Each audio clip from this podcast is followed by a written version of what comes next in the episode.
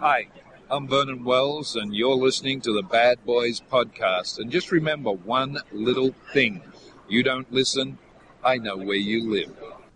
I didn't realize how close that old artwork that was given to us by Harley's ex, the way we're lined up, fits perfectly to the movie we'll be reviewing tonight when Reed posted it. Yeah, that was pretty funny. Yeah, was cool. When I looked at it, like, oh my God, we're in the same position. Oh. Exactly. So Harley's Miklo, apparently. There you go. Always trying to be Mexican. Wow. Hanging out with us. That's fucking crazy. Episode 418, Bad Boys Podcast, randomly rant all things movies. I'm your host, Fonzo, a.k.a. Mike Lowry. Joining me as always, Harley, a.k.a. Marcus Burnett. And I'm Tony, a.k.a. MCP. This might be a quick episode, y'all. My man Harley's finally going back to work. The summer break's over. Got to get up super early. If you don't get his 8 hours. I'll be happy if I get 6 or 7, but yeah. You know, I listened back to that old interview we did with Dominique, and man, Tony was on the fucking Sounders, man. He was on point that day. It was pretty hilarious. I forgot Brooke was on that episode too. She really helped out with a lot of questions. And yeah, I didn't get any feedback, so I don't know if anyone listened to it, but I thought it was kind of just a neat idea. I had seen her post something about a new she's working on a new album, so I'm like, oh, maybe cool.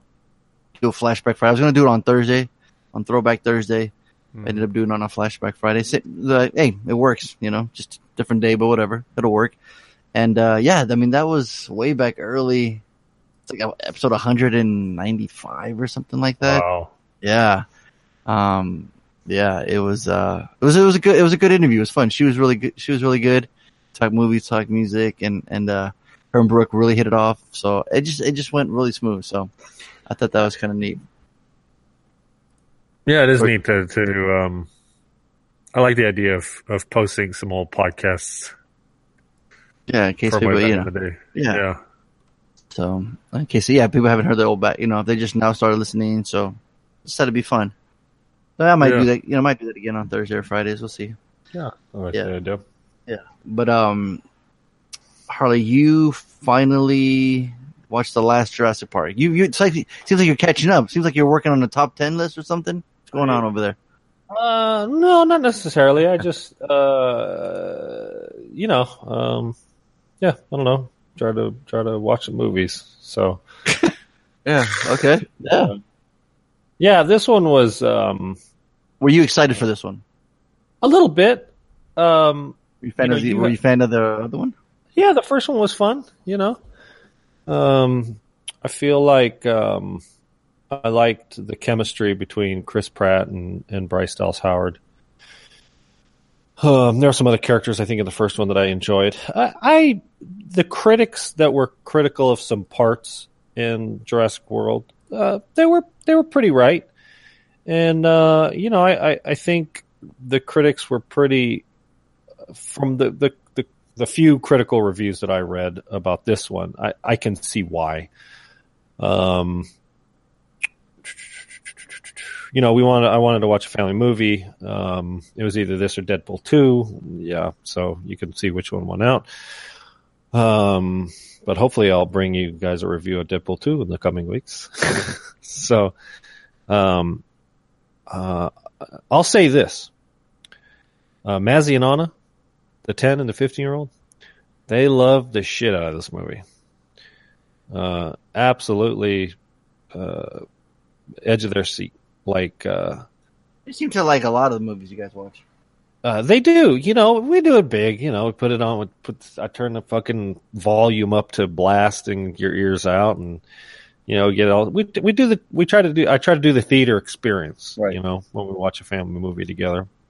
You know, we got popcorn out, and you know, I probably gave them some dessert earlier that day, so they're probably all fucking high on sugar too, and so. You know, in these movies like this one, especially this one and Ready Player One, my kids are the demo for these films. Like 8 to 18, right? Like you know, early teens kind of stuff, in the late teens, you just want to go to the theater and see some shit explode or some cool special effects, or in this case, some fucking dinosaurs. Like, it's kind of critic proof. I feel like it's almost like the Transformers films, you know, it's the critical ratings are always a little bit lower than the viewers, their ratings. You know, this one's got a 6.4 on IMDb. You know, I dig it. This one, unfortunately for me, was kind of a bore fest. Me and Chris were pretty quickly tuned out. I felt like the big plot at the beginning, and I'll try not to spoil it, but the big plot of the exploding volcano was kind of a distraction for almost an excuse for like an animal rights film. Like, Tony, did you see this? No, you haven't seen it. Oh, this is already boring the shit out of me.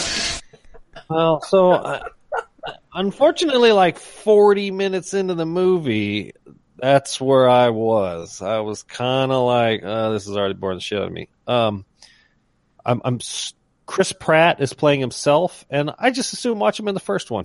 I feel like his character is you know, they're developing it, so maybe there's a little more of him in it. The bad guy in this one, he was poorly developed. Yeah, but your boy Goldman was in it. For what? How long? I don't want to spoil it for Tony. Exactly. Motherfucker's a cameo. So, spoiler alert. He's in it for 30 seconds, so fuck that shit. Now he's not going to go see it now. Ted Levine, he's in it. Like, he's kind of a bad cliche. James Cromwell's good, but he ain't in it very much either. You know, the kids, I can't remember. There's a major plot reveal, like, towards the end of the movie about the little girl, and then they just fucking glossed over that shit. You know, this kind of some of the storyline is kind of an extension of the first one, but I felt like the plot of this movie was like they were coming up with it as they were shooting the film, going, "Look, let's be honest. We just fucking throw some dinosaurs at you." That's not. What's that? That's why I watch them. Just throw me some damn time to show me. Fair enough, but it doesn't do anything that the first one doesn't do just as good. Like the big action set piece at the end of the first one. Like I'd rather just go watch that one again. This one didn't have anything better than that one. The special effects aren't any better. It feels like this one just really feels like we have to make another Jurassic World because the first one made money. And we just need to keep the franchise going. It felt like, what was that Spider-Man movie that came out when Sony was going to lose the rights or something like that? So they were like, shit, we got to fucking shit out a Spider-Man movie so we keep the rights. This one felt like it. It felt like there wasn't really a purpose other than just to make one, make more, when it doesn't do anything better than the first one. Mazzy and Anna, they had a great time with it. They'd give it a high dollar, I'm sure. For Chris and I, unfortunately, it was a waste of time. That would be a waste of time. I guess they asked Sam Neill to be in it. Sam Neill was asked if he would return the series as Dr. Alan Grant and responded, "You never say never, but I think it's moved on. It's different times." Yeah. Yeah. I mean, you know, Chris Pratt is... Him and Bryce Dallas Howard are the face of this franchise right now. I'm sure they'll, if they're going to throw more money at them, they'll continue to lead it. Although I heard some rumors that Chris Pine isn't going to be in the next Star Trek movie, and neither is Thor. Chris Hemsworth, both of them were going to be in it, and then they were like, yeah. Those contract disputes. There's some yeah. So that's kind of interesting because I would definitely say Pine is the face of the Star Trek franchise right now. Yeah, it'd be really weird to cast somebody else in the third one. Well, didn't they? No, they've already made 3 with him. Oh, that's right. Yeah, 3. Yeah. Oh, so, shit, you're right. They have made three. Yeah, exactly. So why not? Fucking, I think he changed it up in the fourth. Yeah, I mean, you know, shit. You get Christian Bale, three Batmans, you know. Maybe we'll get three Chris Pratts and Jurassic World movies, you know. So, yeah, I hope they do something better for the next one, because this one felt very just sort of. Did that one scene that pulling your heartstrings a little bit? Which one? On the water, by the water. Don't spoil it for Tony, but you know what I'm talking about? No, I don't. With the brontosaurus? Oh, no. All right, well, fuck you then. Yeah. Fuck you. Don't listen to them. Don't listen to them. You call me up, buddy. If you have, there's one tear coming out of that robotic eye of yours, Tony. I'm here for you, buddy. You text me, all right? All right. He's just heartless. It worked for the kids. It worked for the kids, for sure. Yeah. See, they got a heart. You get fucking black heart over here. You're a villain, Harley. So yeah, I'm going to use up my Movie Pass as much as I can. And fucking Fallout, Mission Impossible Fallout, wasn't on Movie Pass for like 3 weeks afterwards. Its initial release, so I guess they didn't want to see, you know, blow up their fucking bank account by everybody going and check out Fallout. So I figured that 3 weeks it's gone by, nobody wants to go see it. I'm like, fuck that, I'm going. If it shows up on my Movie Pass, I'm getting it. Yeah. So on Saturday night, I'm gonna go check it out. And yeah, man, fucking Ethan Hunt, Tom Cruise, back at it again, running in full fucking speed, avoiding fucking gunfire and explosions. You got Henry Cavill showing up. You got Ving Rhames again, and Simon Pegg, the best characters. So I'm watching this movie and I'm watching him thinking, all right, cool. Yeah, Henry Cavill shows up. I don't know if he's the good guy or the bad guy. They introduce him as a good guy. I just couldn't tell from the trailers. I'm like, all right, that's cool. I think in the trailer, it's like he's about to fight Tom Cruise in the bathroom scene. So I was confused. You just recently saw it, right? Harley? Yeah, and I had a good time with it for sure. It's the guy that directed the last one too, right? Yeah. So I'm watching it and watching. They keep introducing. They introduced that one female spy that they mentioned about somebody else, and then like halfway through the movie, I'm watching. I go, I don't think I fucking saw Rogue Nation, because they're referencing a lot of shit from the other movie, and I don't think I saw Rogue Nation. I remembered kind of the similar thing. I knew I saw it, but some of the plot lines that they were referencing, I didn't. It didn't ring a bell, and so I think maybe you and I were kind of on the same page. Like, wait, well, okay, this is the bad guy, right? But what happened? I can't remember. Yeah, I think towards the end, I go, I don't think I fucking watched Rogue Nation. And I started watching a little the first few minutes of it after I got home, and I'm like, yeah, I definitely didn't see it. I guess I remember the plane scene, you know. I remember the beginning, but I don't think, because they mentioned, you know, that one spy. They mentioned the dude they're trying to break out. So I'm like, this is fucking weird, man. They're mentioning these people like we're supposed to know these people. And I was like, fuck me. I think Ghost Protocol was the last one I saw. I don't think I saw Rogue Nation, but it didn't really hurt it. You know, they just mentioned it, talk about it here. They mentioned enough stuff. They have Richard Monahan's character come back, and you know, it's got all the, you know, cool gadget stuff again. You got the badass action scenes that you know, you look forward to and seeing the Mission Possible Fallout. That bathroom fight scene alone was fucking badass. Worth that alone, fights in the mission. Yeah. That shit was really fucking, damn. Oh yeah, dude, that fucking fight scene so alone. Good.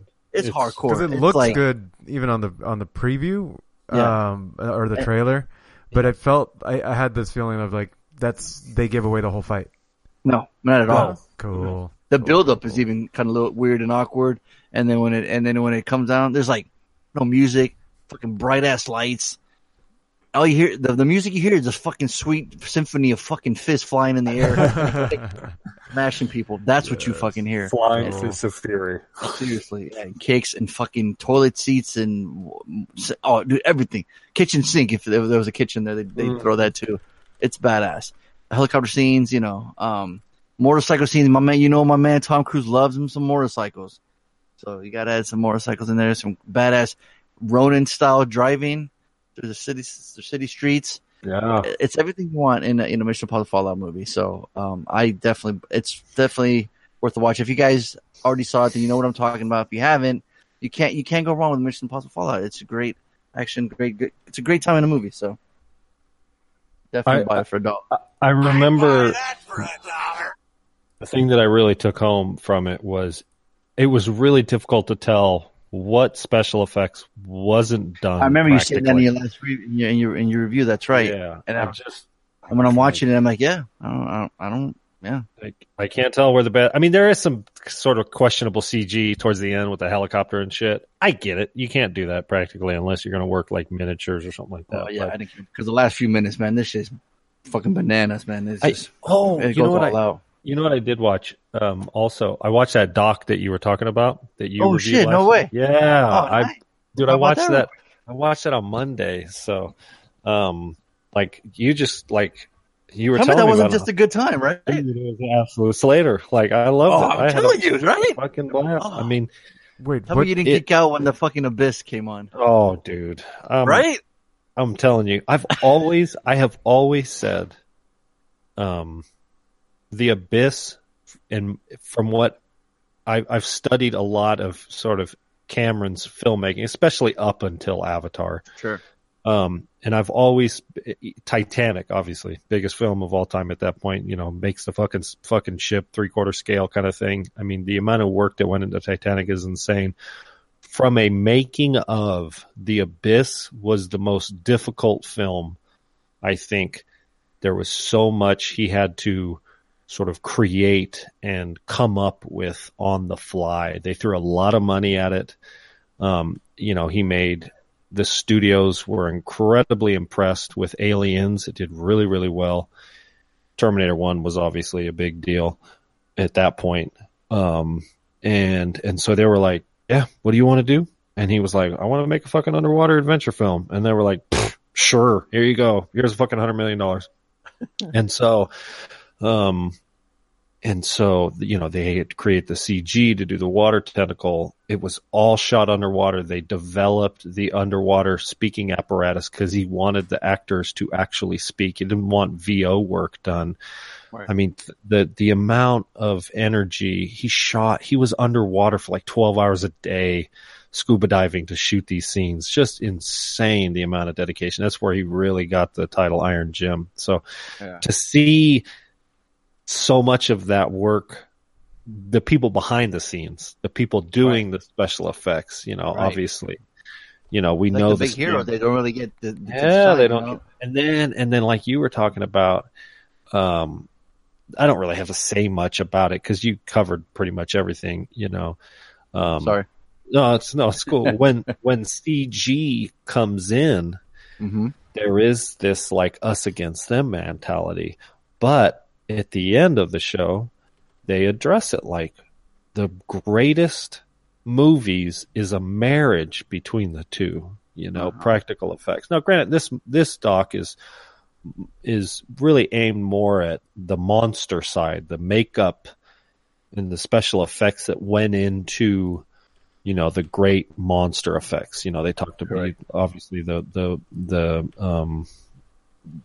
fucking Wolfman, we've seen so many of them. That kind of work, there's so much work that's done in that kind of makeup stuff. The amount of time and energy into the robotics of movies like The Gremlin and stuff. It's just, actually that was more puppets, but the time and energy that went into making so much stuff. Yeah, like that scene where they took him like 2 months to make the scene for that werewolf scene, and he's like, took him like 10 minutes to film. He's like, all right, we're done. John Landis is like, what, does it do something else? And the guy's like, well, no. He's like, well, then great. Get the fucking out of here. Yeah, yeah, pretty much. Yeah, exactly, you know? Like that. But it's absolute. It's a love story to that genre. And I've been. Somebody says it too, or where did I hear it? Maybe it was during a podcast or something where. Or I think it was in the doc where they're like, it's hard for an actor to really convey their performance if they're doing it on a green screen. If everything around them is fake, it's hard for them to perform. And now, granted, some performers are brilliant. Some actors, there's lots of good actors. But I think from a performance standpoint, you can't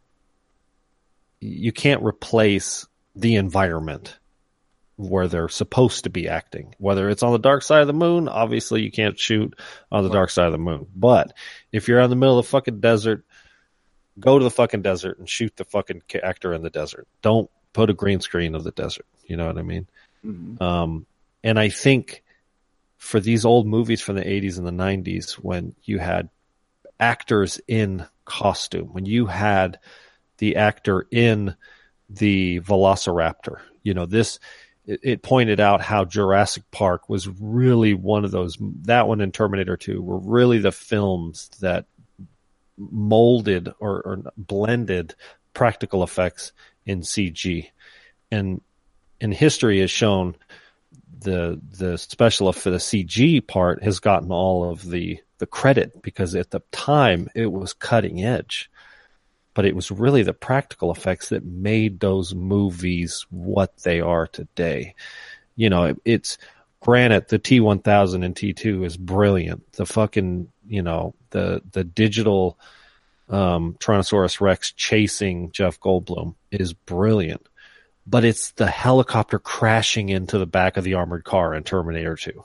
That is what makes those movies. It's the Velociraptors jumping and being in the scene. Those are what makes those movies the untouchable films that they are today. And this doc does a brilliant job of reminding you of that heyday. And I would argue that those movies are better because nowadays they're done while they're from an inflation standpoint, they're just as expensive, if not more expensive. But you know, and Tony, maybe you would disagree that maybe modern films are just as difficult to shoot because of the CG. Maybe there is some difficulties with CG, and I'm sure there's problems to be solved. But I don't know, man. When you know somebody like a Spielberg or Cameron or you know any of the big dog directors, and they're like, yeah, I want fucking aliens, and I got to see it. You got to show me a real alien, not a fucking CG alien. You know what I mean? I need a fucking helicopter crashing in the back of a truck. I need to see it. That's, I don't know. Yeah, you look at it now and it still holds up, you know? It's fucking amazing. It holds up because it actually happened. Exactly. It's fucking incredible. So, yeah, I had a brilliant time. I had a really good time with that doc. I can't even remember the fucking name of it, but yeah, I had a good time. It was Creature Designers, the Frankenstein Complex. Yeah, yeah. Doesn't give it justice, the title. Because it is, it's more of ultimately it's a love story to practical effects from movies in the you know late '70s throughout the '80s and the early to mid '90s. So yeah, and you just keep geeking out. Like every time they go back to one of the guys that already interviewed, you see like, oh yeah, I worked on this one. I worked on this one. You're like, Jesus Christ, you guys worked on every, you know, my fucking heroes. If you get a chance, Tony, man, check it out. Yeah. Let's see. I guess I like how you titled it Horse 1, Samurai Nuts 0, Tony. That's a good one. Thank you. All right, cool. I guess, well, then we should just get right into it, right? I mean... Yeah. Let's talk about it. You know, MCP, why don't you lead us at that music, sir? Well, hang on. I kind of feel like we should review them backwards. Do Blood In, Blood Out first. That's a good point. Because it was kind of assigned first. Yeah. Cool. Cool. Yeah, it was assigned by Art a couple weeks ago. Blood In, Blood Out. But it's not exactly called Blood In, Blood Out, is it? Original title is Bound by Honor. Bound by Honor. Yeah. No, originally, if you do the research, originally the filmmaker wanted it to be called Blood In, Blood Out.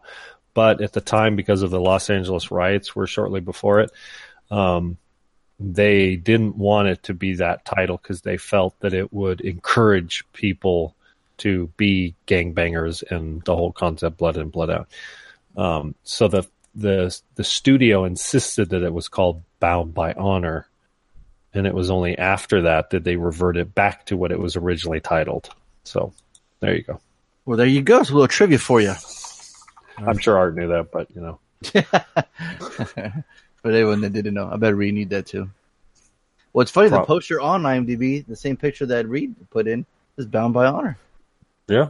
And usually it's always the VHS with DVD cover, the Blood In, Blood Out one. Interesting.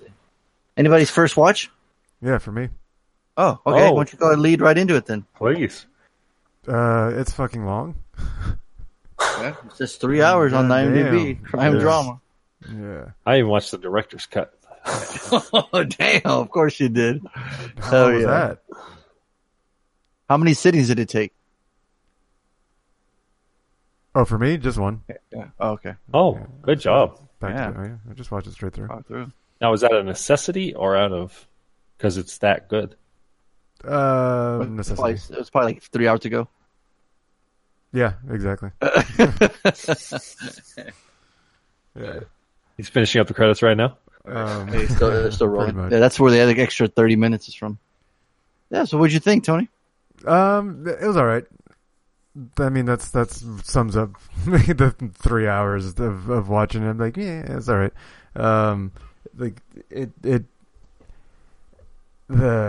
It had a lot to cover. I had no idea what it was gonna cover, so I'm just like, all right, okay, and it keeps going with this guy, and it just keeps.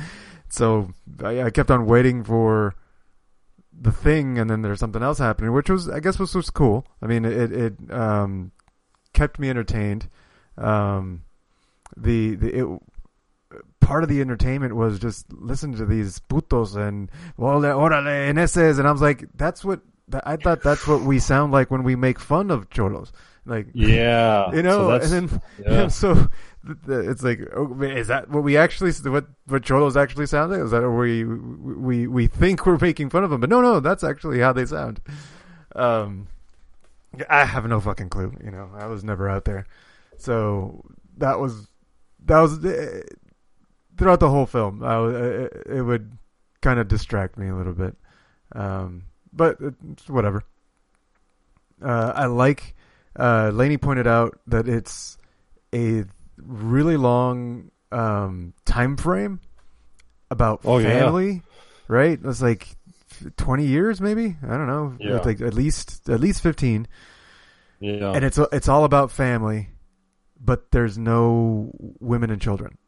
It's just these blood brothers, right? It's honor brothers, and it's like that's kind of cool. The men's experience, Like every other fucking movie has some kind of love interest thrown in there, but no, this is all the boys. I was like, that's a good point. Yeah, that's pretty cool.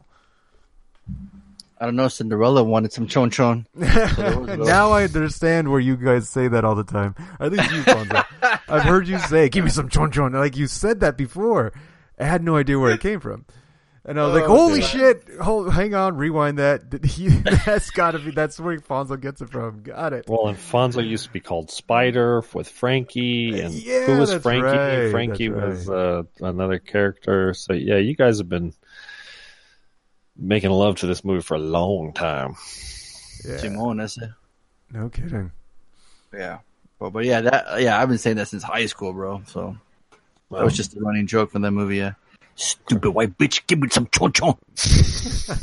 And then when he pops up in Speed, you're like, hey, it's fucking Popeye. It's fucking Popeye from fucking Blood In. So but there is Billy Bond, Delroy Lindo. I mean, obviously you got what's his name? Miklo plays fucking Ken Masters in Street Fighter. Are you fucking kidding me? Fuck out of here with that bullshit.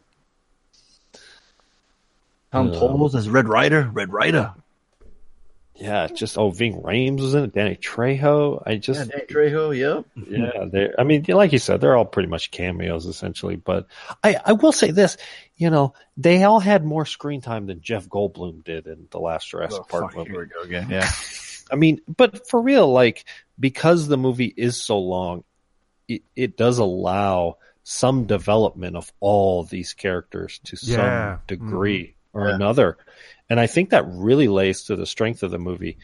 You know, granted, I am the fucking guy who loves long movies, but, you know, if you made this movie 2 hours and 5 minutes long, it just wouldn't have the impact that it does. You know, like Tony pointed out, the fact that a lot of story to say. The fact that it does cover such a period, and it covers in and out of prison of basically three characters. Mm-hmm. I think this is an example of one of those movies it's like a film. You know, it's not a popcorn drama or a popcorn movie that you're going to go and watch Transformers blow shit up.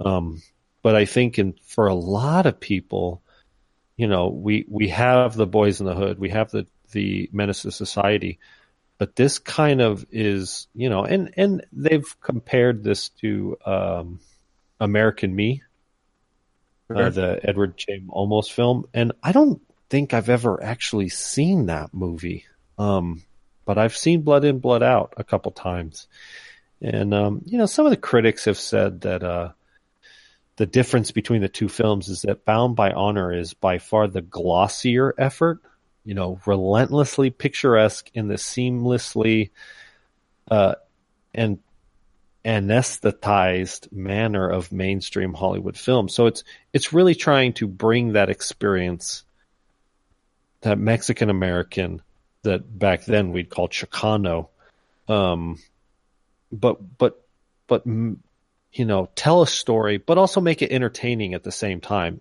We don't want it to feel like a documentary. Mm-hmm. And this one doesn't. It doesn't feel documentary-esque. You know.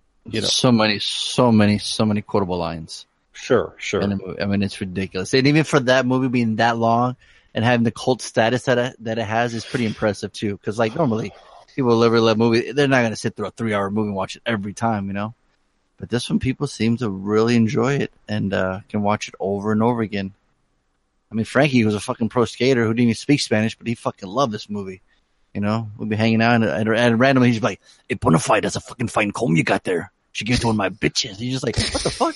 Where did that come from? Just out of nowhere. So you're like, all right. So next time we're hanging out, then you throw another line out to him, you know, and you see, like, "Sorry, no tortillas." You know, you just go off and make another sweetness. Hey, come on now, you sweetness. That ray of sunshine over there with Albert. It was just Albert's fucking hilarious, and the fact that his name was Albert, it made it even funnier. Well, and Albert was what? He was half Mexican, half white. Yeah. So I'm sure it was even more profound for him. Yeah. Oh yeah, I'm sure that's got to be, you know, a little. And Mike's life a little difficult. You know, what do you identify as? You know, it's something the three of us have never really had to deal with. Mm-hmm. You know what I mean? You know, Fonzo, your kids might have some, you know, anxiety about that as they get older. You know, obviously in today's day and age and the environment they're going to be surrounded by people that accept them, and there's millions of people just like them, you know. But back then, when this movie took place, even when it came out in the early 90s, late 80s. Yeah, my cousin Jason, man, big time. Yeah. Like all his cousins don't speak Spanish, you know. Like at least the younger generation can speak English to him, but like when he's growing up, he can fucking talk to anybody. we constantly refer to movies sometimes being films. And being a good film, but not necessarily entertaining. And I think this one strikes the balance that's very difficult to pull off, especially for big, long, life epic films like this. Yeah, because it's got some heavy-ass scenes. They got a lot of humor. Yeah. You got the crazy prison drama. I mean, it pretty much has a lot. And that's, you know, it's tough, funny. When I would watch it, my friends in high school, they'd always like – I remember one time we came over, like, "Hey, want to watch Blood In?" We're like, of course, we're not going to watch the whole thing, but like, yeah, sure, let's watch the beginning. And my friend would always say, "I like the beginning anyways," because for some reason that he'd always be like, "All right," so when we're watching, he goes, "All right, I'm Benjamin Bratt, I'm Paco in the beginning," you know, before he, you know, becomes a cop at the end, you know. Spoiler alert. Yeah. So he'd always want to be Paco in the beginning, and then later on in the movie, he'd switch over and he'd play Victor Rivers' character, Magic Mike. He's like, "All right, now I'm Magic Mike." So he'd always identify with those two because they were the badasses. But I was like, man, but he was like a wannabe homeboy because he'd always hang out with like these, like outcasts, you know, by the senior steps in high school. But yet he dressed like a homeboy. It was like really weird. It's like, should you be hanging out with the other homeboy instead of like these outcasts? I don't know. He was just a weird dude. But he liked this movie. Other buddy liked this movie. I always liked this movie. And the fact that you'd hear other people talk about it and they would like it. You're like, my buddy Colin, he's like, "What, you like this movie?" You'd be surprised how many other people liked it. You're like, what the hell? But yeah, I just find it very entertaining. Then although whenever he'd be hungry, he'd come like, "Man, I've been dreaming about these for 18 months. When he's pointing at the tamales, you know, you got to say just like Miklo. There's just all these situations that, you know, like, you know us, we're all big movie fans. So whenever the situation when you're about to leave, probably always can't say, he can't go without saying, all right, Ramblers, let's get rambling. Right? Let's get rambling. Yeah, it's always a situation where you can throw in a movie, like reference. I'll be the first one to jump on once. You know what I mean? Like, I love movie references if I could, you know what I mean? If it's got the perfect time. And this movie's got tons of them. So, like I said, it's heavy. It's fun. Especially if you're in Southern California. Oh, yeah, for sure. Yeah, you feel bad for some of these characters, man. You know, some super talented, and then their talents go to waste, and you see one of them get behind, and, you know. Well, and you start, I think, from a social commentary, one of the things that it addresses, if you know, when you watch it, and you've seen it a couple times, I've seen it, I think, 3 or 4 times, is you really see the institutionalization of Mikolo. You see of what? Of who? Institutionalized. So he is now Mikolo. What did you call him? I said Mikolo. Did you watch the movie? What am I? How many times did they reference him how many times did they call him like that? I don't know. Am I pronouncing it wrong? Mikolo. Oh, there you go. Now you said it right. How did I say it differently before? I think you said like the beard, Mikolo. No. Mikolo. It kept sounding like you said Mikolo. It sounded like you were adding a syllable in between the K and the L, so it sounded like Mikolo. Okay. Oh, Mikolo. That darn there Mikolo. Maybe I was. I don't know. Sorry.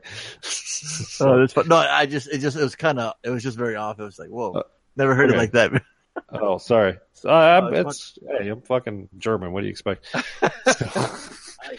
So anyways, you really see as a young, you know, talk about story arcs. You see him as this young, naive, very, very excited about life, and almost like the whole Scarface thing. By the end of it, his position is, you know, he's basically a shot caller in prison, and he will be for, you know, probably the rest of his life. Spoiler alert. And so that's a big arc to experience for him. And we don't see a lot of that, where we really see what the system can do to you, you know, from drugs to crime. You know, it's essentially, you know, organized crime in there. And we see this movie really addresses the 3 main gangs, which are basically based on the 3 main gangs at this time. It says a production, the 3 prison gangs in the film are fictional creations of screenwriter Jimmy Santiago Baca and director Taylor Hackford. However, they were all loosely based on actual prison gangs, with the Aryan Vanguard, Black Guerrilla Army, and La Onda representing the Aryan. Yeah, there you go, Harley. Say it again. La Onda. The Aryan Brotherhood, the Black Guerrilla family, and the Mexican Mafia. So, you know, these are, you know, the filmmakers did their homework on the real experience. I mean, this is like, what's the famous movie? I can't think of it now. That takes place in prison, the entire film, basically. Shawshank Redemption. Mm. You know, this is another one of those big, epic prison films, which are, you know, very sad to watch. But for some reason, it's incredibly interesting for me. I don't know why. And obviously, I'm not the only one, because, you know, like you said, millions of people just have really glommed onto this movie over the years. So absolutely. So what do you get? What do you end up giving it? For watching it again.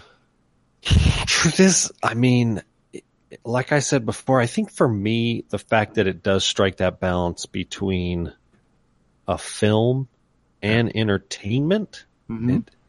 And I could watch it again over the years. I don't know if that it doesn't define us later. So wow, yeah, do us later. About the movie. Bad Boys for Life.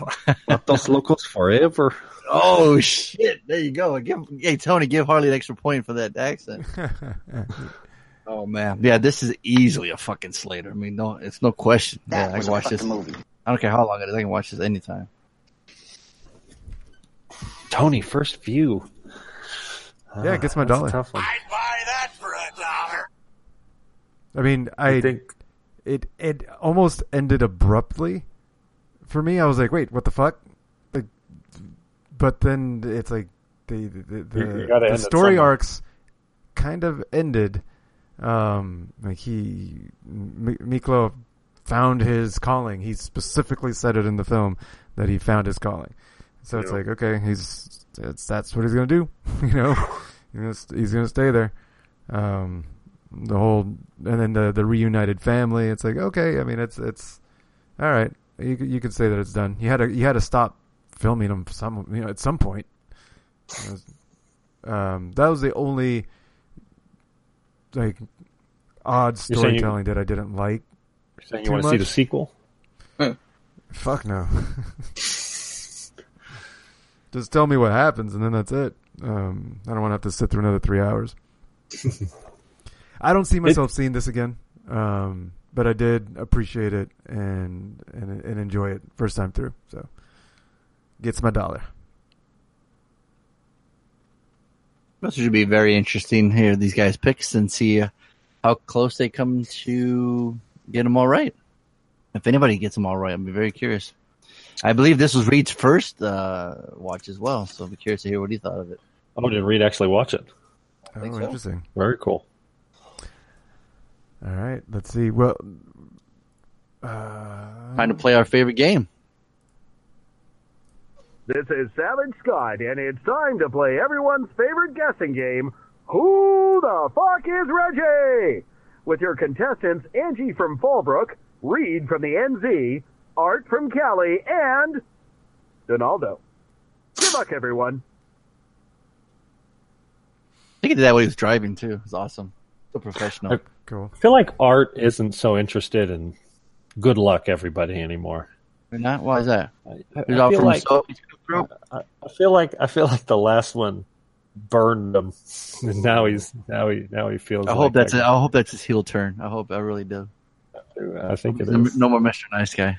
I don't think he is. I want evil Art. I want mustache twirling Art. Can we get that? Who do we got first? I don't know, but I got to play it, and then I got to fast forward it to catch up. Hey, y'all. Yeah. Hi, I'm going to give it $1, and Mr. Tony's going to give it $1. And for Blood In and Blood Out, hey, this is a fucking filme movie, so I'm going to say Fonzo's going to give it a Slater. MCP, este cabron's going to give it $1. Oh, they got me. Oh, that was good. That was good. He's going to also give it $1. All right. Catch you later. Catch you later, sad girl. Damn. She didn't think the honky was going to give it a Slater, huh? No. I know. I guess not. Well, she did get 3 points. She did. I did feel like there was an accent or... I'm going to give her the point for the accent. Right on. Cool. Yeah, I'm surprised she didn't double down. Yeah, maybe she forgot. Maybe she wants to play it safe. Yeah. Yeah. I don't know, Angie. Why didn't she double down? Good question. Hit us up in the messenger. Let us know. Mm. If you forgot, just blame Harley. Yeah. Blame the Pinchy Güero. Damn, you speak a lot of Spanish now after you watch that movie. Dude, I need to fucking straight up subtitles watching that goddamn movie. Dude, there's so much Spanglish in there. I feel like I moved back to fucking San Diego circa 1995. All right, what do we got next? Thank you, Angie. Yes, thank you. Hey, guys, what's up? For me, this movie hit a real in blood out, the staple in all of Mexican families growing up in the 90s. For me, this movie hit a real fuck that. I don't even give me no fucking credit. She get partial credit for doing partial accent, but it was too offensive to myself. So, anyways, I picked Blood In Blood Out after I got screwed last week by losing, even though I called it in every single week. But whatever. Congratulations, Donaldo, on your paper victory. But anyways, Blood In, Blood Out. staple of my youth growing up as an inner-city Mexican child, Mexican-American growing up in L.A., and this movie meant a lot to me, and that's why I've been hoping you guys would review it. So right off the bat, I know my man Fonzo doubled down. Slater. Woo! Bam. Slater. Miklo, which is Harley in this case. I'm gonna say he gave it a Slater. Double down. Oh, shit! Oh, what Slater? Oh, what? Where's that air horn? All right, one more. Let's see if he gets mine. Finish him. That's what's up. He's definitely getting yours. I'm gonna say MCP. He hates it, but he gave it $1. Those are my picks. Hopefully MCP passed that gas. That guy in the ER. And you guys take care. Later. My man. That was about as perfect as you can fucking get. That was unbelievable. If he would have had an accent. He knocked it out of the park and ran it in for a touchdown and fucking made a hole in one. And hit a strike. This makes it hard because I got to fucking do math. All this. Yeah. All right. So he gets 2 points for my Slater, 2 points for Tony's or Fonzo's Slater, 1 point for Tony's dollar, and one bonus point for getting it all right. What a fucking total of 6 points coming at you. Boom, live and direct. Damn. That's how you do it, my friends. That's how you do it. You're that confident, you fucking double down right there. Boom. And the fuck that he gave me, he called Harley's. Yeah. Wow. That's impressive. And my man's coming for that. Yeah, and he doubled down, too, with authority. Lance Arbell, and now we're playing dominoes. He slammed the shit out of that table. Dude, my man's coming for that title. He wants that title back. He don't like the way he lost it. It was too close. You better watch out, D. That's all I got to say. Watch out now. Watch out now. Damn. That was impressive. Hey, bad boys, Reed here. What's up, Reed? It was... Set in a time and a place 1,000 times. I mean, heard of the film. It just never got here. Why would it? Referencing it. You got to go a little back, I think. Yeah, you got to go. Remember he did his really quick. Yeah, that's right. Probably was like, this motherfucker wasting no time. Yeah. All right, here we go. Credit. Blood In, Blood Out. First time I've seen this film. I mean, really, apart from art sort of referencing it here and there. First time I'd really heard of the film. It just never got here. Why would it? It's so specific a tale. But anyway, it's long. Like, you know, obviously I watched the director's cut. It is there's rough dialogue in places, like really rough. What do you mean, you know, rough? There's some Are the Spanglish like you were referring to? Okay, so just hard to understand. Dodgy acting as well. I mean, it's funny to think that this film came out the same year as Shawshank. And I've watched Shawshank. I'm not the only one. Whoa. Yeah. 1,000 times. And never even heard of this film. And yet, I would give this film a Slater because it told me a story, a specific story. It was set in a time and a place. It, just like Shawshank does, goes through the life of, well, in this case, characters. And it gets to places where, you know, a normal film wouldn't dare to tread in a single film.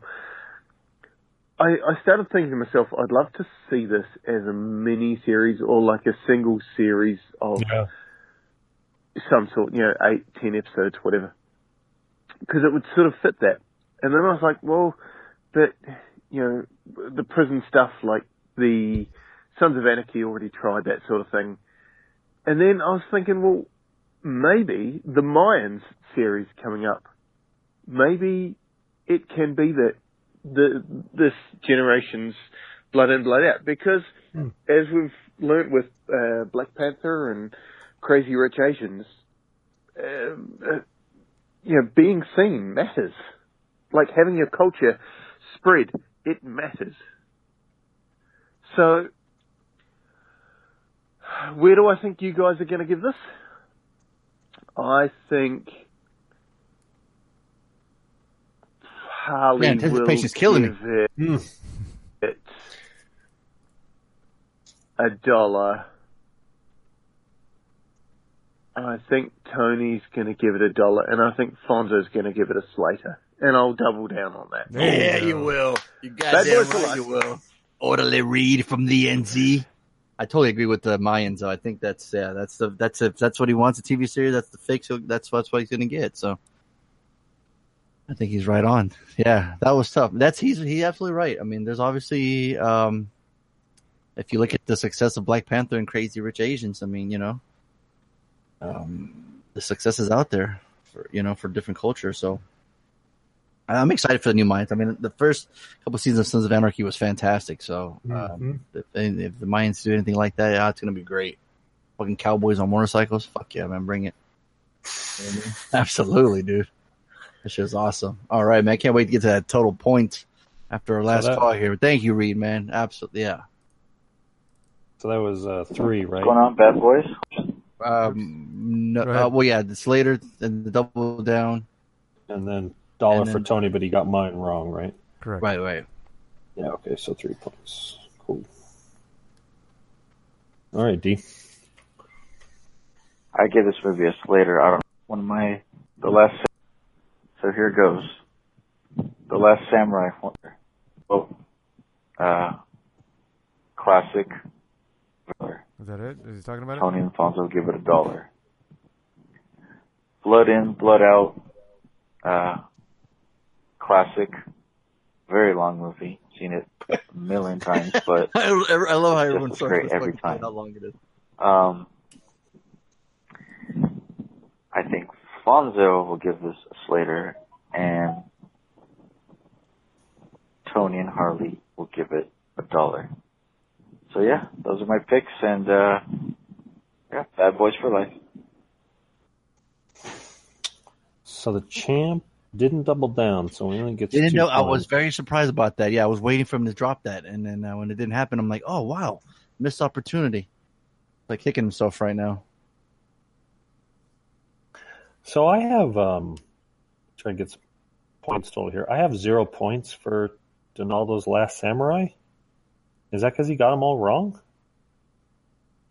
He must have. Just listen to it. What's going on, bad boys? Hope all is well. New round, new picks. Very close one last week. Make it another good one. So here goes. The Last Samurai, one of my top 3 favorite movies of all time. This movie is perfection. I give this movie a Slater. I'm not sure what you guys will give it, but I think Harley will give this movie a Slater, and Tony and Fonzo give it $1. Blood in, blood out. Yeah, I gave it a Slater. And Tony gave it a Slater, and I gave it $1. He got them all backwards. That's right. Yeah. Okay, cool. So we have... What's the total? So right now, as of right now, go from worst to first. From worst to first? Yes. Last to first. Who's got the least points? D does with 2 points. Okay. And then we got Angelina with 4 points. Mm-hmm. Tied with Reed's 4 points. Okay. And Art just took a commanding lead with a total of 8. Damn. No. Yes, correct, 8. Because he just scored 6 points in total on Blood and Blood. Yes. Yeah. So... He's happy with that, too. That was his pick, too, so. Yeah. Very nice. And then night's not over, so. Yeah, let's get more points right now. Yeah. That's it. Who chose it? Oh, yeah. I chose it. It's Ethan Hawke, written directed by the same person. I'm just like, yeah, throw it in the mix. Why not? A priest of small congregation upstate New York grapples with mounting despair brought on by tragedy, worldly concerns, and a tormented past. First Reformed. Yeah. I started this while cleaning the turtle tank, and I instantly went, nope, not happening. There was a lot of talking going on. Could not pay attention. I was like, I have to sit down for this one. So yeah. There's a lot of talking and not enough to be able to do work around the house. Yeah, exactly. Couldn't program to it. Yeah, there you go.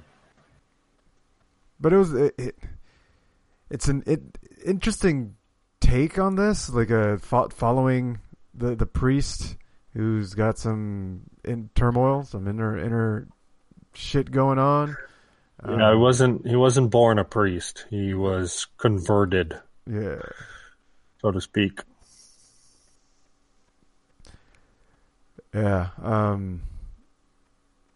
And the whole the activism, you know, the political commentary in there. That was a little weird. There's one scene. I'm sure you guys know what I'm talking about. Oh yeah. Yeah, there's a lot of scenes that are that went on forever. No, I didn't feel that. I felt like of course you wouldn't know. I felt like there was a lot of scenes that really kind of communicated some anxiety. Mm-hmm. I thought they did a good job with that. Yeah, there was a definitely artistic film type of shots, you know, that were very artsy fartsy, right? I didn't pick up on that. I didn't see it being overly stylized or anything like that. No, yeah, I didn't think it was overly done. I thought it was well done. I was actually pleased by how it was artsy, but not too fartsy.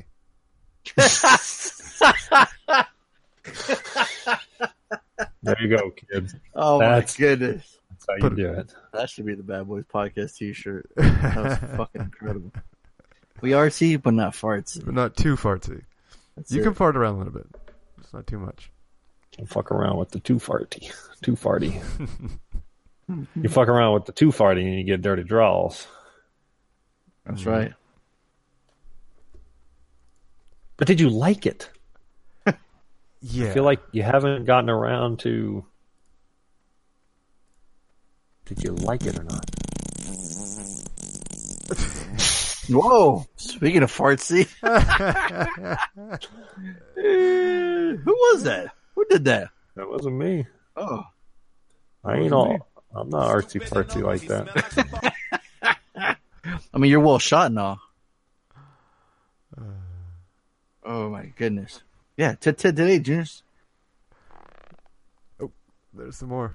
Oh, there's some more. You ain't finished. Still going. Yeah, I feel like I kind of liked it. At the end of it, I was wrestling with whether I did or not. And I think as a film, I enjoyed it. I'd never watch it again, though. I was like, yeah, this doesn't have a high replayability for sure. No, it wasn't very entertaining as a movie. Just as a film, I was like, okay, I'm trying to get into this guy's head as he's slowly getting further and further along in his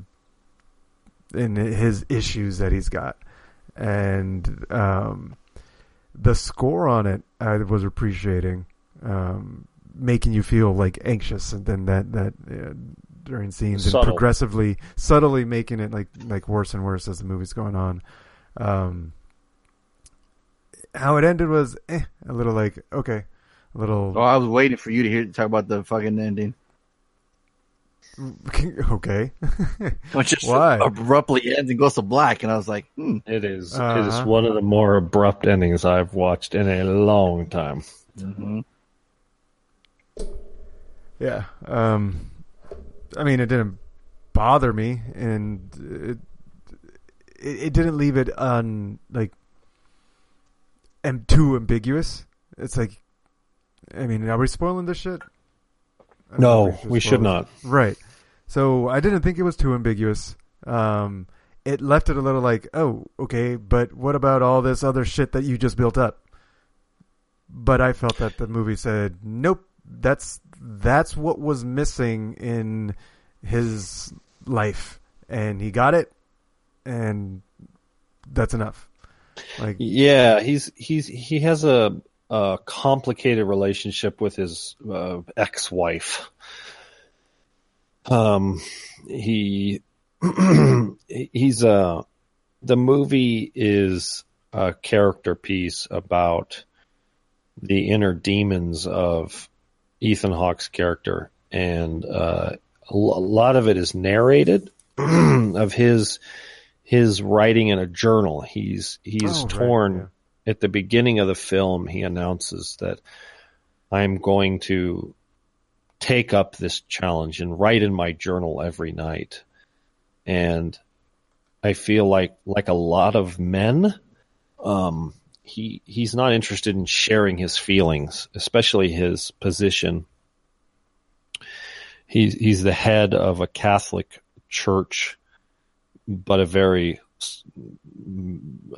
with a very small following, just because it's out in the middle of fucking nowhere.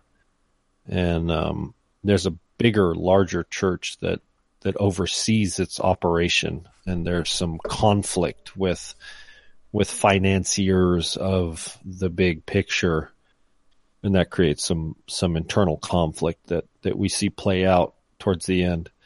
And I was really feeling it. I was really feeling this character and that struggle that he experiences in that story arc, and that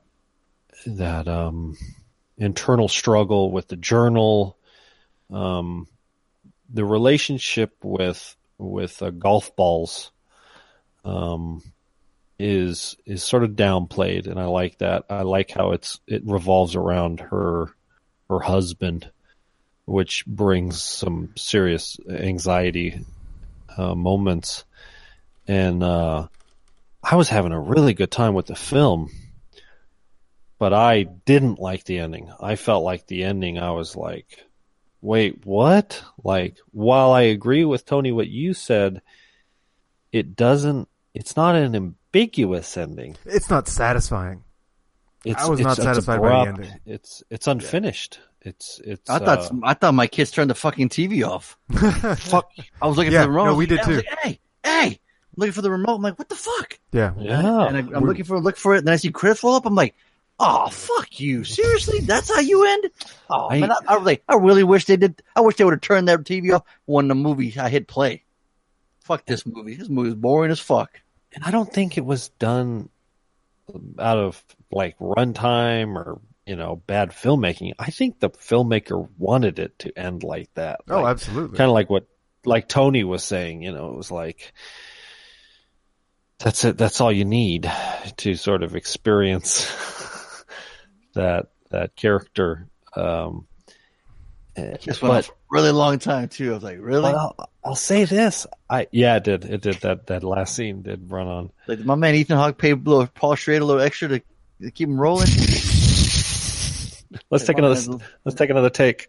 Yeah. He must have thought he was in those other movies he's always in. Well, and I'll say this too. I couldn't figure out if Amanda Seyfried's performance was bad or her character was unemotional. She seemed really like, Tony, what did you you know her better than we do. Yeah, you can see it in her eyeballs. Like, is she a bad actress who couldn't give a good performance, or was her character supposed to be wooden? It was. I have no idea, but it was a cardboard character for sure. Yeah, she is, right? Okay, yeah. I'm glad I'm not the only one on that one. I mean, I have no idea if it was intentional or it just, that's how she came across. It worked for the story. I thought it was fine. Like, it didn't make it. If I imagine a more bubbly character or more any other nuanced character, would it make that big of a difference? Because that's not what the story was trying to tell. I think it just the fact, And now we're getting into spoiler territory. I'd rather not talk about it. But well, yeah, you can say when the drama calls for her to be dramatic. I was like, I almost felt like we're going to have like some Bond villain moment where she was like, it's all me. I did it. I'm like, because she was so disinterested kind of thing. Yeah. So that was kind of a weird, that was sort of my only sort of critique throughout the film. I like how you were more entertained with this movie than you were with Jurassic World Fallen Kingdom. Well, because this movie does something different. There's no movie that I can think of recently that was such a sort of provocative look into the life of one person. You know what I mean? I grade Jurassic World on a curve relative to films like it.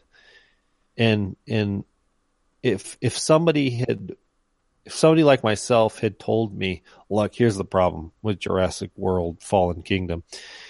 There's nothing better. It's got sequelitis to the max. There's nothing better about it than the first one.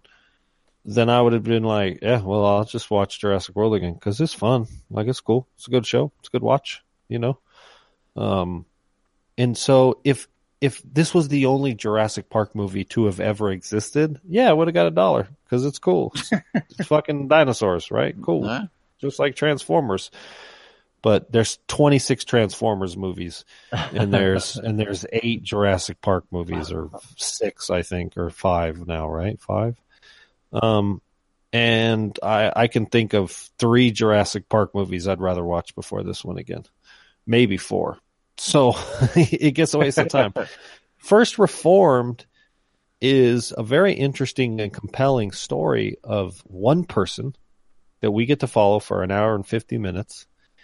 And his, without getting too heavy in spoiler, he's a Catholic priest who, I guess, Catholic priests are allowed to drink. So, he starts to have some medical issues. The past of why he's a priest is sort of, is a story that's told that is very compelling. His ex-wife is still around, and the relationship that he has with her, the thing that he says to her, I think when they're on the stairs, whew, that was so hard. I was so like, oh my God, me and Chris were watching that. Like, oh, that's so hardcore because she's just so compassionate and he just fucking, he's a torn man. But throughout this film, he has this internal struggle, but he has to put on this front to the rest of the world. And I think he really does.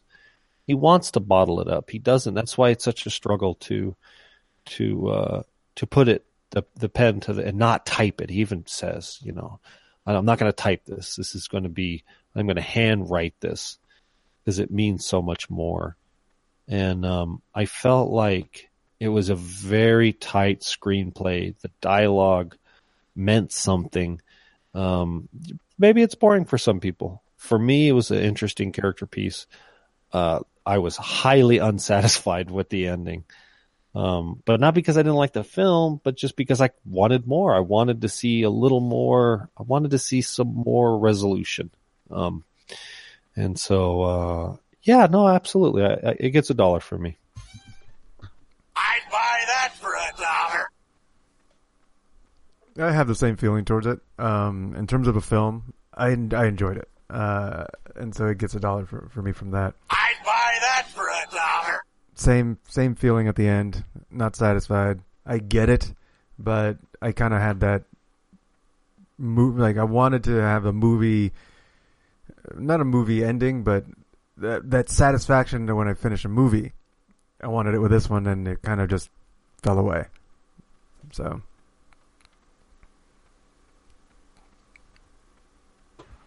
yeah, I can see you guys coming from. Yeah, for me, I was just not entertained. I mean, I gave the movie good 40, 45 minutes before I got my phone out, started playing Clash Royale. And I was just like, man. At one point, I was making something to eat, and I had the movie off really loud, I'm making some nachos, and I come back, and I'm like, and I go, Amy, they're still talking? The fucking Ethan Hawke and that dude are weathering shit. I'm like, God damn, we was taking off for fucking forever. Yeah, I could not get into it. I just didn't care. I don't know how you're staying entertained. Teach your own, I guess. Yeah, to me, it was a big waste of time. I can never watch it again. A waste of time. The two scenes, the scene in the park with Ethan Hawke and what he finds, what he sees, and then at the end with Ethan Hawke and the punishing himself. I thought the filmmakers did a very good job of not wussing out and making this movie PG-13, and I applaud them. I felt like it really helped convey the impact that the character would have experienced, you know, like, oh my God, just the brutality of that experience. So more ammo for $1. All right, let's see. Let's see how they do. Hopefully they all called in. Knew we were watching something else. I've got 4, so we'll see. All right, beautiful. Hey, how you guys doing? Whoa. All right, for the homework. He's a wise guy. First Reformed. Holly's going to give it $1. Alfonso's going to give it $1. And Tony's going to give it a Slater. All right, see you later. Whoa. All right, so she got one point for my, no points for you, and she gets a bonus point for the accent, because she's a fucking wise guy, eh? Hey, forget about it. Forget about it. So she's got 2 points. I was not fugazi at all. Fugazi, yeah. Well, so what do we got? So she got 3 points, 5, 6, 7 in total. There you go. There you go. Shit. Let's go. Strong second place. Absolutely. So that's how you fit. That's how you do it right there. I mean, Boyar did it. Going on, bad boys. New week. I hope you guys had a good weekend. So yeah, here we go. First Reformed. Never heard of it till I saw the trailer. Something different for Ethan Hawke, and something very different for Cedric, if that's him. I think it is. Yeah. For a second, I thought it was a horror movie, but I don't know. Looks interesting, though. But I think Fonzo's going to give it a waste of time, and then Tony and Harley will give it $1. Holy shit. Raise that title up in the air. The fucking champion speaks. Damn. Ah, 4 points for D. Where's that accent, bro? Well, that brings him up into 6 points. So he had a sloppy samurai and a and he's been reformed. Mediocre blood and blood out, but he put the 4 points on. And he found Jesus. He found Jesus. Motherfucker found Jesus. Sloppy samurai. That's my old gamer tag. Hey, bad boys, Reed here. What's up, Reed? Oh, still thinking about that Blood In, Blood Out film. There you go. He fucking loved it. Yeah, really enjoyed it. Yeah. And hey, $5 says Reed dressed like a homeboy now in New Zealand now. If I see a fishnet, dude, no joke. I'll talk about it on the weekends, but yeah, I'd be dying if he's wearing wife beaters and Dickies now. Hope to see more like that in the future. But anyway, this other film, First Reformed. I keep forgetting the name because it's so dull. I hadn't seen it. I went on to IMDb just before, and that was no help whatsoever. No kidding. Some people raving about it. Just really feeling it. And other people not understanding it at all. So I don't know where to put this film. So I'm going to have to go with my gut and say that Harley is going to give this $1. Ding. Tony's going to give it a waste of time. Mm. Mm. And Fonzo's going to give it $1. Mm. Bad Boys for Life. Bad Boys for Life, Reed. And that was it is a tough one. It's a very, very difficult movie to pick, dude. Definitely, especially like you said, going through the IMDb synopsis. You know, maybe seeing the trailer and be like, "Yeah, I have no idea," unless you watched it. You know what I mean? Yeah. We do put in advance where you can watch the movie. You know, you can watch it with us. It might help you. I mean, it's not required, but it might help. Yeah, I think as the seasons go on, these guys they know us. Right. I think I could have guessed that after finishing it, I would have gave myself $1. Is that right? I knew you were going to give it a waste of time, and I would have guessed that Tony would have gave it $1 too. It's dialogue heavy, you know, and it's done well. So Tony's going to give it $1. You're saying you would have got it perfect? You would have got all of it? And I would have done some weird fucking Vatos Locos Forever accent. I wish you would, but you would. And I would have gotten 5 points. So that's just me. Well, I hope the champ next, whoever wins next is like, you know what? I don't want to pick a movie. I just want one whole episode where Harley talks like a Vato through the entire episode. The entire episode, eh? Oh, Harley's down. He's game. He's like, oh, this Jimona, it's a piece of cake, eh? I don't speak Spanish, so I can't do anything. You don't know Spanish. Any Spanish? Not really. All the time you live down here, you don't know not one word of Spanish. No essay. Like essay is the only word I know. You don't even know mamas? No. Good, you got half. No, of it. You got the one word, dude. Ironically, Chris could follow along better than I could because she speaks a lot more Spanish than I do. Not surprised. Like she can go to a Mexican restaurant and like order and you know do all that stuff, be polite. And I'm like, yo, where's the chips and salsa, yo? That everybody? We got Art. One more. We need Art. Yeah. What's up, bad boys and homeboy Art? Calling with this week's review. You guys are, I know Harley didn't want to watch Blood In, Blood Out because it's a bunch of Mexicans and didn't want to watch it last week, so we pushed off to this week. But this week's homework was brought to you by MCP, and he bought First Reformed. And I have to say, this is the first time probably in history that I'm actually intrigued by a movie that MCP picked. I'll have to check this out. It looks pretty interesting from the trailer. You know, he usually picks boring-ass shit that he hates. No, anyways, he did it again. No, it's a good movie. MCP, I'm going to give, wait a minute. Round of applause here. I'm going to give this a Donaldo. Everyone gave it $1. Very interesting. I can't see it being a slater, and I don't think it's a waste of time. The concepts from the trailer look pretty awesome, so that's what I'm going to say. And that's it. My extra credits in the previous recording, but I have a little review of myself. Since Reed went out of his way to actually see Blood In, Blood Out, I thought I would see something native to his culture, and I saw this little series on Amazon Prime called All or Nothing about the All Blacks, and I know that title probably turned Harley off, but give it a minute. It's about their rugby team. They're called the All Blacks. I don't know the story behind it. They just wear black jerseys. But anyways, it was pretty cool. It's worth to check out if you want to get, you know, hooked up on the 101 for rugby.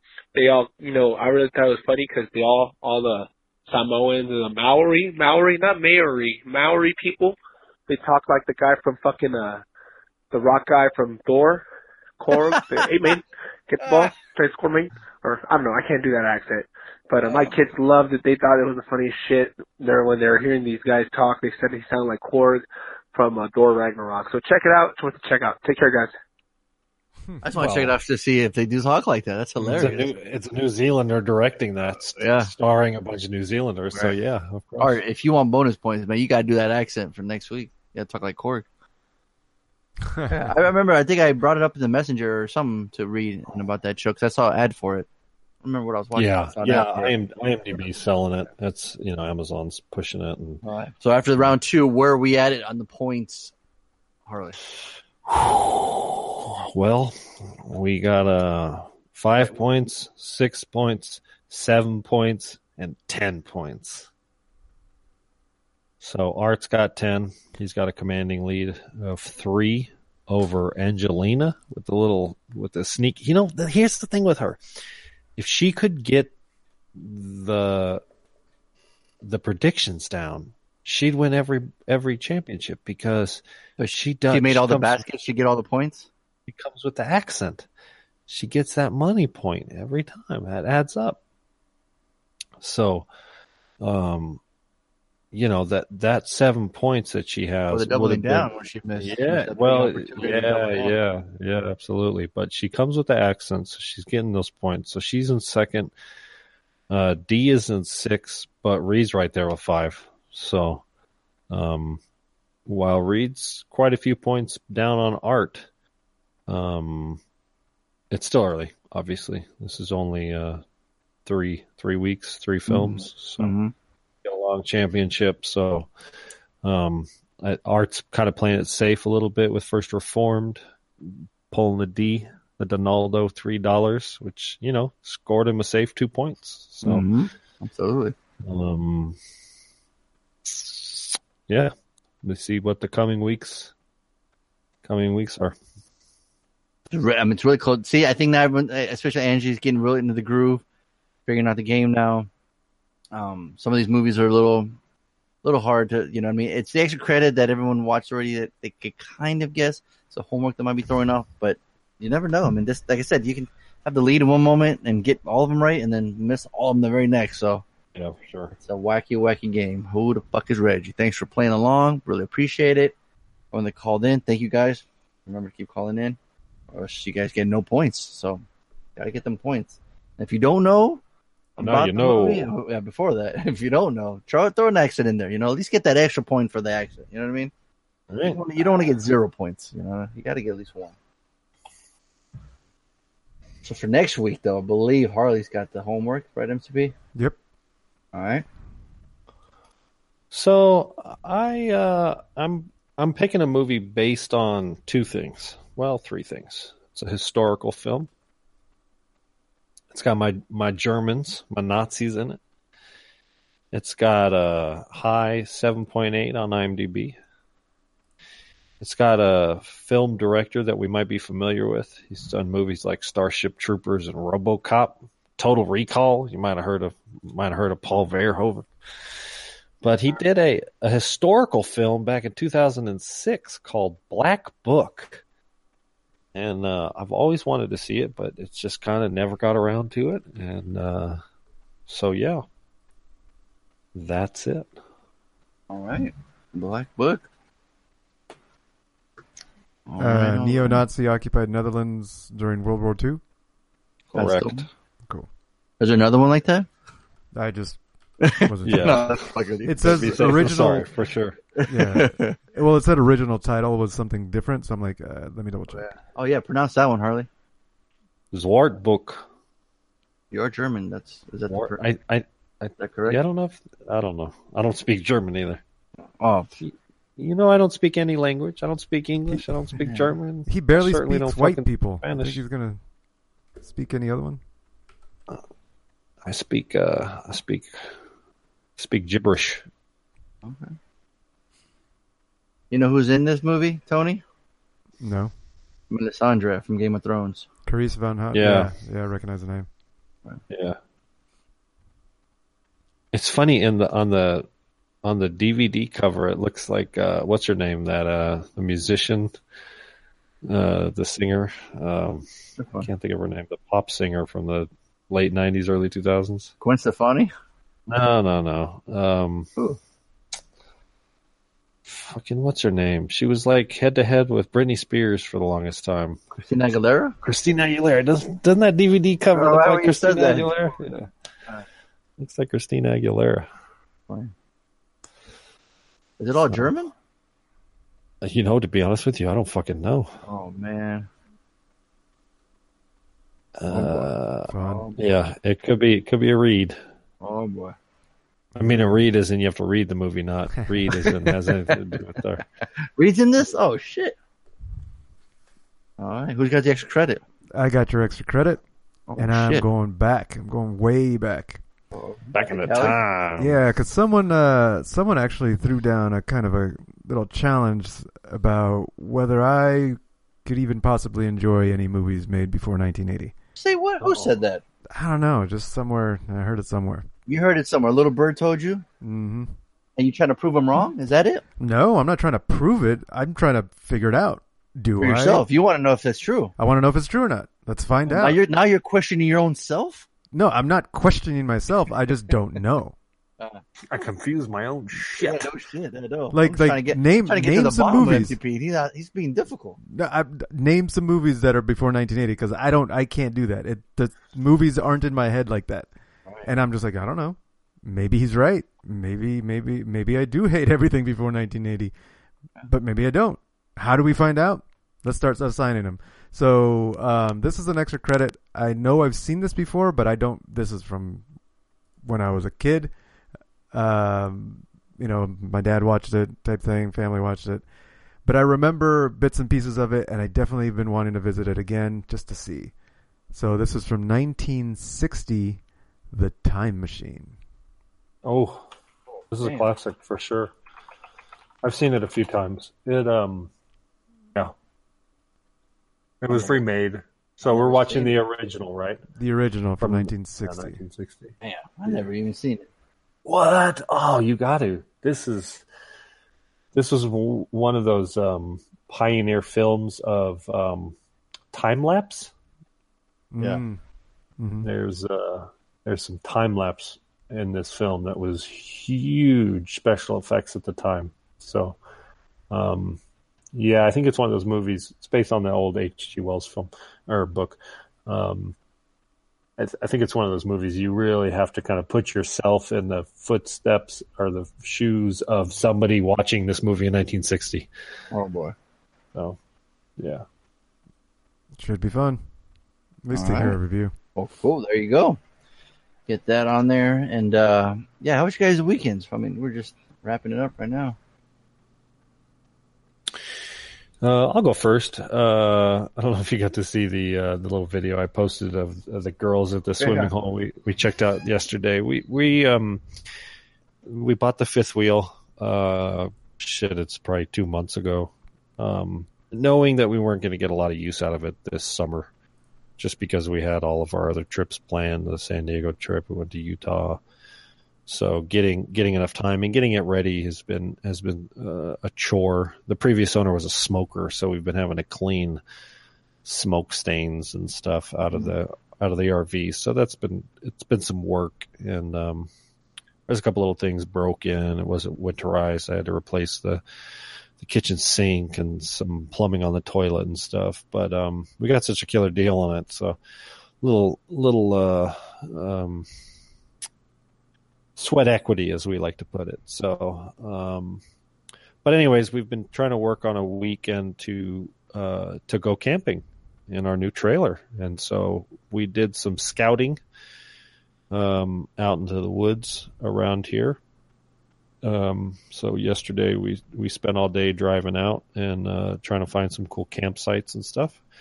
And we stumbled upon this little swimming hole with the rope swing. So we stopped and took a little lunch break, and it was fun.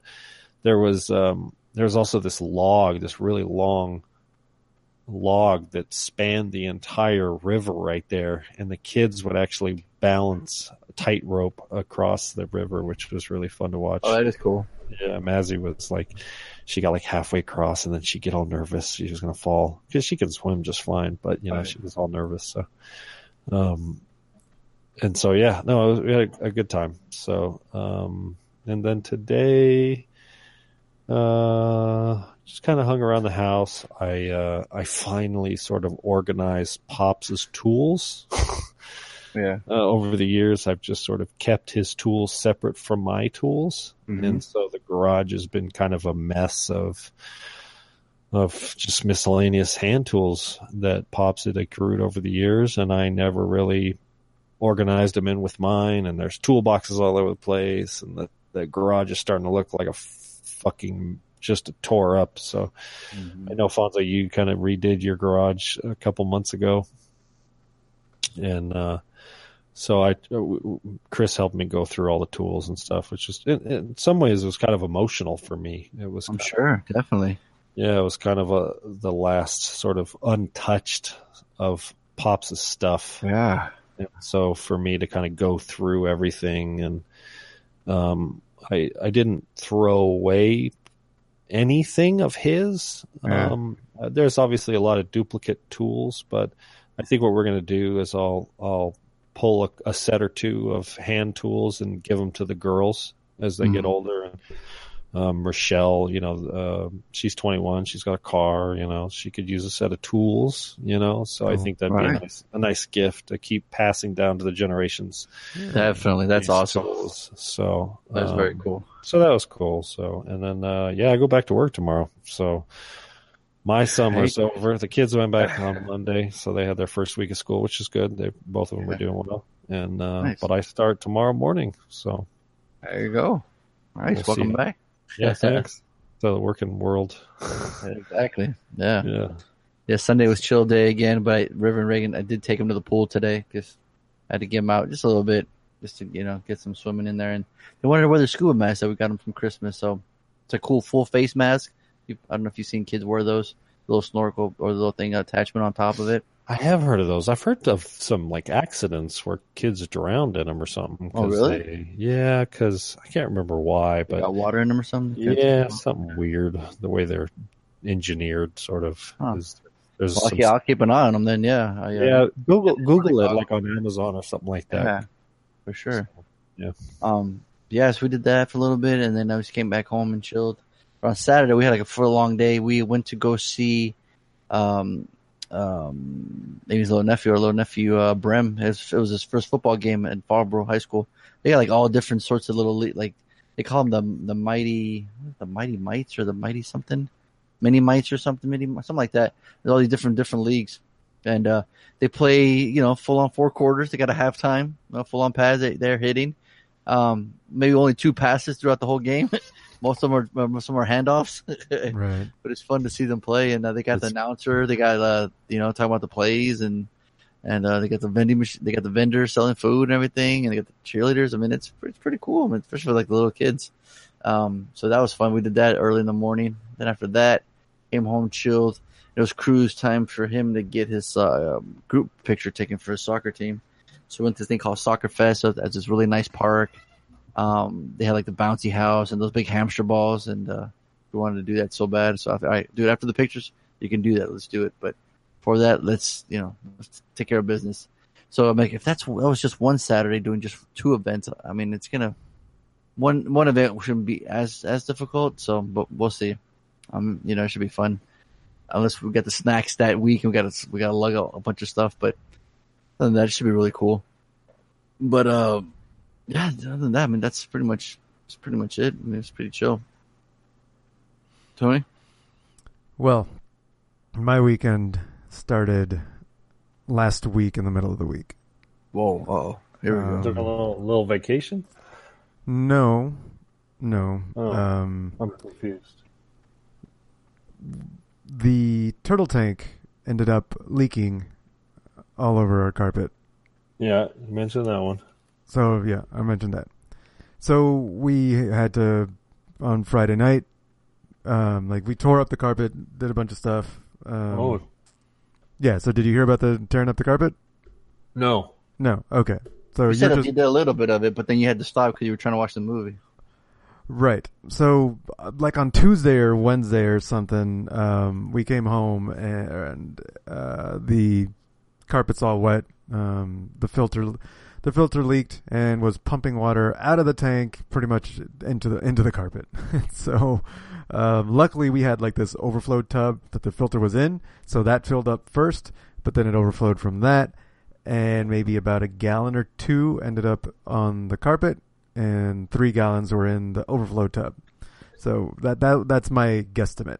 Lainey was starting to freak out. I just started tearing shit up. I ripped up the carpet. I just I'm not even going to try to explain myself to calm her down. I'm just going to do it. So I ripped it up, took the pad. It was soaked, took it outside and just dumped it on our balcony. Took the carpet and put it outside, just leave it for the sun to. That's good renting, Homeowners like renters that take the initiative and take care of shit themselves, you know? Oh, yeah, yeah, for sure. For sure. Especially for the other ones, yeah. Just because, like, I'm like, this needs to get out of the house now. You know, this is mildly dirty water. You know, it's gone through a filter, but it's not sterile. You know, it's not fucking clean. Yeah. So I was like, just get this out now. We're going to end up dying. Luckily, it didn't look like it looks like it didn't make it to the edges of the walls, so it didn't drip down into the, you know, the carpet padding. Well, it made it down to the carpet padding, and the carpet padding absorbed enough that it didn't make it into the walls and into the insulation and down to the neighbor below us and all of that shit. So I luckily it didn't. There wasn't, you know, water damage to the walls, to the structure. Dried that up, and they're like, okay, so now we had to kept the turtles in their little tiny tanks for the rest of the week. So that's what we spent Friday night. We spent Thursday night we went out, bought a bunch of supplies. Friday night we fixed it all, and so we moved the turtles to a different location so that what's underneath is now just our own garage. Bought new padding, and replaced the padding, put the carpet in. So that was cool. Friday night was spent just in repair mode. Our carpet sucks. Like it looks terrible. Like we don't have all the right tools. Apparently there's a kicker to stretch the carpet out. Yeah. Carpeting is, we could do some research on doing carpeting when we left the Dunsmore house, because the carpet was pretty funky. Yeah. And, yeah, carpeting install is it is a little project for sure. Right. And it's only like, it was like a 4x6 area that got wet, and the padding absorbed enough to just keep it there. But, the carpet that was on top of it already had a seam going across the whole room. So convenient that it was right at that location. So that's what I ended up ripping up. But we didn't have any kind of special, tools, tape for the seam. We don't have a seam iron.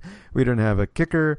So it just looked bad. So today we just bought some rugs and threw it on top. It's like, fuck it. We'll fix it before we move out.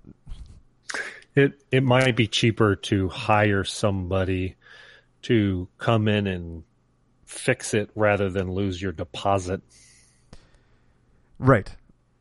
That's what we decided. Like when we move out, we'll figure this shit out. You know, because one of our friends, his dad, he installs carpet and all that shit. So we have definitely friends that we can consult with, and they can give us an opinion on if we should pay someone else to do it. Yeah, but so that's the route I'd go. That was our Friday night, and so Saturday couldn't come any sooner because we went to dive at Harrah's. It's a adult pool.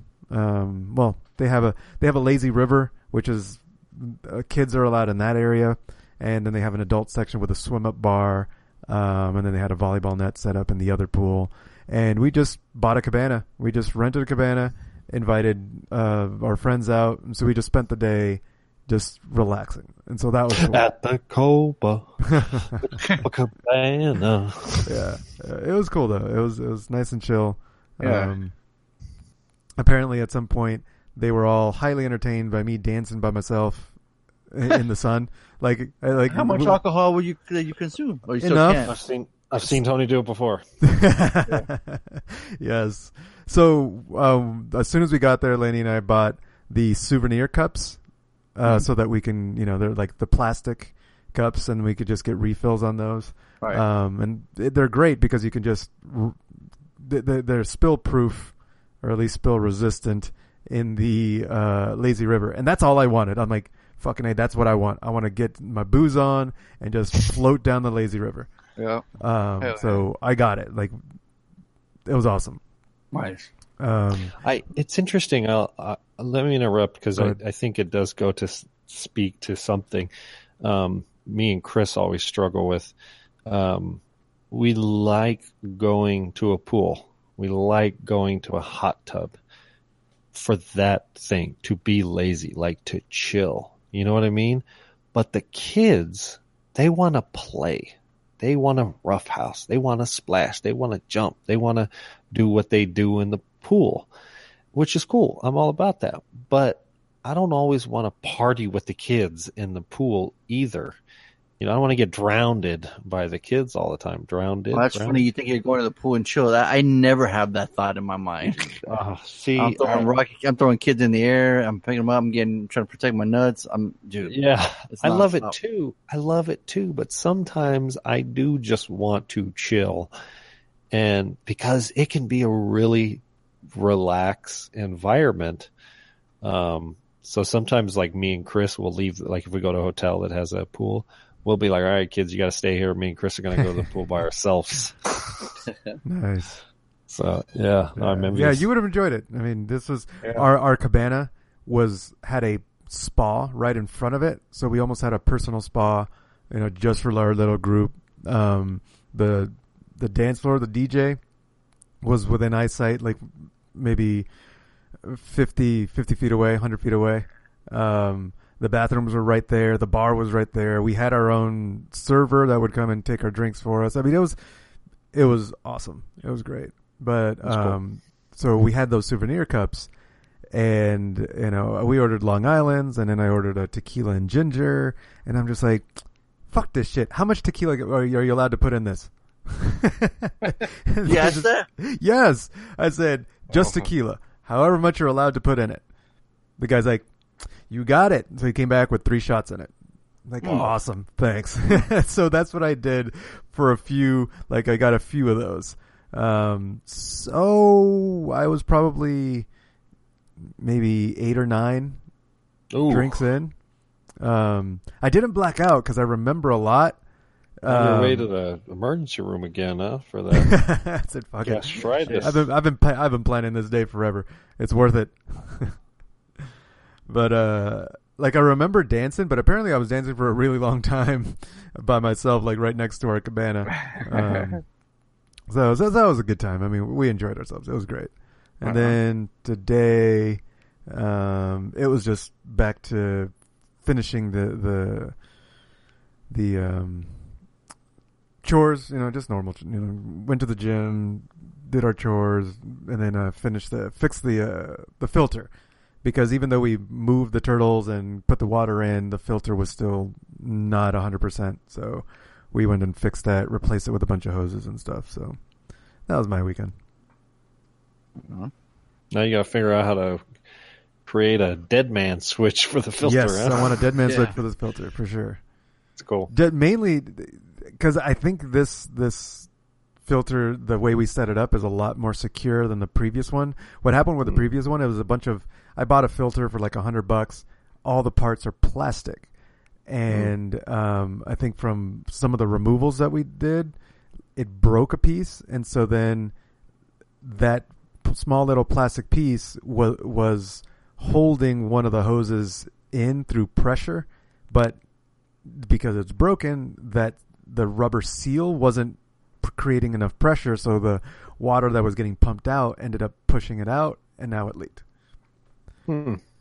So I got clamps and hoses and just shoved them in, and you know the clamps, or I don't know what you call them, but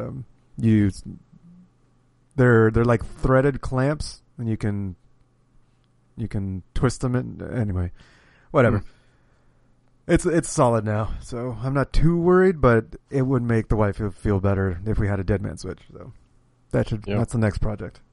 Yeah. It's the only problem with aquariums, huh? Yeah. It's the water. Just that worry that that could happen where you're holding all that water and Well, and it's like, Tony pointed out, it was, maybe 1-2 gallons at most. Right. Dude, take 1 gallon of water and pour it out on your carpet. It's going to feel like you're going to flood the entire room. It's a lot of water. Yeah. So. Well, all right, Harley. Well, you have good luck on your first day tomorrow. Tune in next week to find out how many autistic kids I wrestle with this week. And then MCP, good luck reaching that 10% body fat goal. Oh yeah, no problem. Work out tomorrow morning. 12 shots of tequila. He's dancing by himself. He burned a bunch of calories. Exactly. Yeah. So episode 418 is in the books. Everyone, thanks for calling in. Thanks for listening. We randomly rant all things movies. I've been your host Bonzo, saying we ride together. Harley, we die together. MCP, bad boys for life. Vatos locos forever.